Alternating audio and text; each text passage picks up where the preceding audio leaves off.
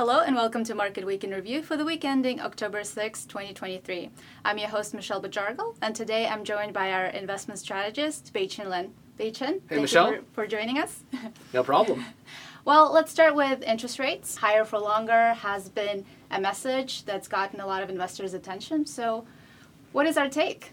Yeah, great question, Michelle. So, ever since the FOMC released their September projections, or what we call dot plots, that dot plot projection showed that they expected interest rates would stay elevated for quite some time.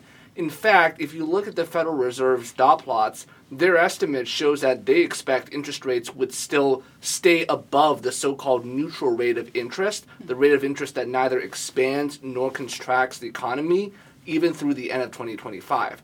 Now, from our perspective, that is a little bit of an interesting situation because let's think about a few possible economic scenarios, right? Our baseline here at Russell Investments is we still expect a mild to moderate recession within the next 12 to 18 months.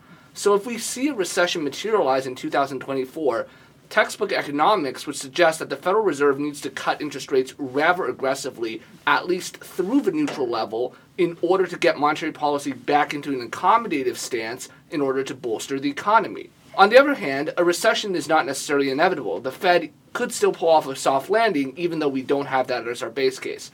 So, in the event that the Fed does pull off a soft landing, they can still lower interest rates, just not as aggressively as in that recessionary scenario, but they can still lower interest rates because at that point, if the inflationary pressures dissipate, they can take interest rates back down towards a more neutral stance.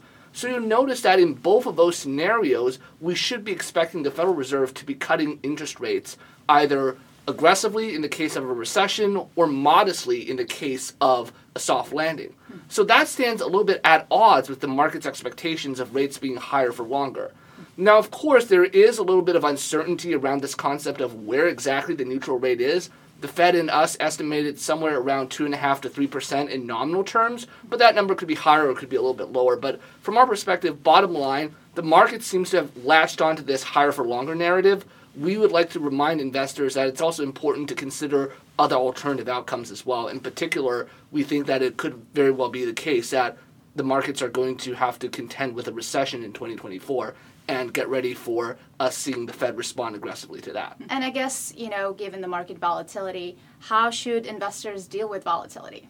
That's a great question, right? Obviously, investors would prefer to be in a market where everything's all stable and equity markets keep rising, but unfortunately, volatility is just one of those facts of life that we have to deal with. And even the potential risk of a recession. You know, a lot of investors, when they hear the term recession, they get scared, but we want to remind people that recessions are a normal part of the business cycle, and eventually, as you get past a recession, we will have a potential recovery as well. So, when you are dealing with market volatility, we think it's important just stay calm, be disciplined, and don't panic. What we're seeing right now in the markets is we're actually already seeing some signs of investor pessimism creep back into the market after investors were previously very optimistic in the summer. And for us, that sign of seeing other investors being pessimistic is a good reminder to us that we need to be disciplined and we need to be cautious but not get overly defensive either. Great. Well, thank you for sharing your insights and thank you for tuning in. We'll be back next week.